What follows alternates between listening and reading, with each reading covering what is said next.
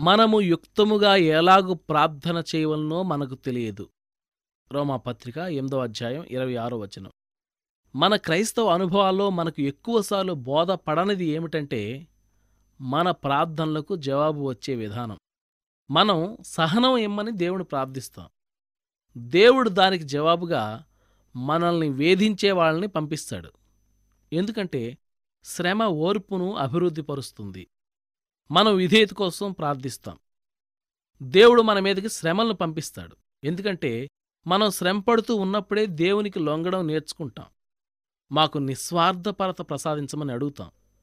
ఇతరుల భారాలను నెత్తిన వేసుకుని మన సోదరుల కోసం ప్రాణాలు పెట్టవలసి వచ్చే త్యాగం చేయడానికి అవకాశాలను దేవుడిస్తాడు.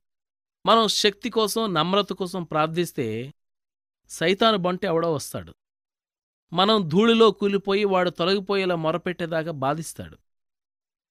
మా విశ్వాసాన్ని బలపరుచు తండ్రి అని ప్రార్థిస్తే మన డబ్బు రెక్కలు కట్టుకుని ఎగిరిపోతుంది లేక మన పిల్లల ఆరోగ్యం దెబ్బతింటుంది లేక ఇప్పటివరకు కనీ ఎరుగిన ఎరుగున శ్రమ ఏదో ఒకటి సంభవిస్తుంది.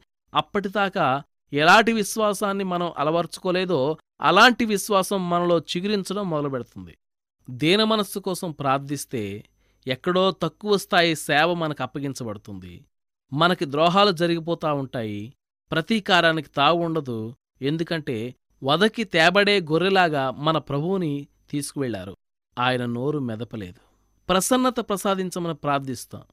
వెంటనే మనకు కోపాన్ని దురుస్తనాన్ని రేపేలా ఏదో ఒక శోధన వస్తుంది. ప్రశాంతత కోసం ప్రార్థిస్తే మనసు అల్లకల్లోలమైపోయే సంఘటన మన ముందు ఎదురవుతుంది. ఇందుమూలంగా దేవుని వైపు చూచి ఆయన నుండి నేర్చుకుని ఆయన అనుగ్రహించే శాంతిని పొందుతాం. మనలో ప్రేమ పెరగాలని ప్రార్థిస్తాం. దేవుడు ప్రత్యేకమైన బాధలను మనపైకి రప్పించి ప్రేమలేని మనుషుల మధ్య మనల్ని పడేస్తాడు.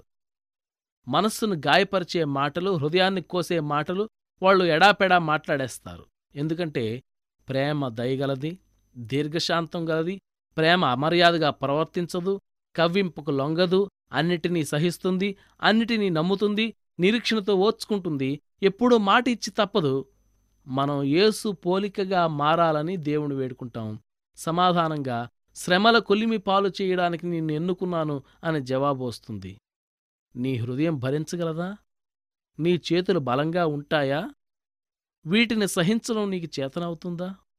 శాంతి విజయాలను సాధించి ఏకైక మార్గం ఏమిటంటే ప్రతి పరిస్థితిని శ్రమని ప్రేమమూర్తి అయిన దేవుని నుండి నేరుగా స్వీకరించి మేఘాలకు పైగా పరిశుద్ధ స్థలాల్లో సింహాసనం ఎదుట నివసిస్తూ మన ప్రకృతిపై ప్రసరిస్తున్న దేవుని మహిమను దేవుని ప్రేమ చొప్పున తిలకించడమే. శక్తి నిమ్మని వేడుకుంటే కొంతకాలం అందరూ చేయి విడిచి ఒంటరి చేశారు. హత్తుకున్న ప్రేమ గాయాలు చేసింది ఆసరాలన్నీ విదిలించి కొట్టి వదిలేశాయి. నిస్త్రాణలో వణుకులో ఒంటరితనంలో పరమతండ్రి హస్తాలు నన్నెత్తిపట్టాయి. వెలుగు నిమ్మని వేడుకుంటే దాక్కున్నారు సూర్యచంద్రులు అనుమానాల పెనుమబ్బుల్లో మిణుకుమని చుక్క నా బేలతనం కేసి జాలిగా చూసింది. నా చిరుదీపపు కాంతి కొడిగట్టింది. చీకటి కంబళి కప్పుకుని నీడల్లో తారాడుతుంటే క్రీస్తు వదనం చీకట్లు చెదరగొట్టి వెలుగునిచ్చింది. శాంతి నిమ్మని వేడుకుంటే విశ్రాంతికై అర్రులు చాస్తే బాధల చేదు మందు మృంగి కళ్ళు మూతలు పడితే ఆకాశాలు ఏకమై పెనుగాల్ని పోగుచేశాయి. పగవారు కత్తులు నూరి సన్నద్ధులయ్యారు. పోరాటం రేగింది పెనుతుఫాను సాగింది. ప్రభువు మృదువైన స్వరం వినిపించి శాంతిని తెచ్చింది. ప్రభూ వందనాలు. నా బలహీన ప్రార్థనలు పరిగణించి నా విన్నపానికి భిన్నంగా దయచేసే జ్ఞానవంతుడవు. జవాబుగా ఇచ్చిన ఈవులే ఊహకు మించిన దీవెనలయ్యాయి. వరప్రదాత నా ప్రతి ప్రార్థనకు నీ జ్ఞానం చొప్పున నీ సమృద్ధిలో నుండి నా మనసుకు పట్టని ఈవులు ప్రసాదించు.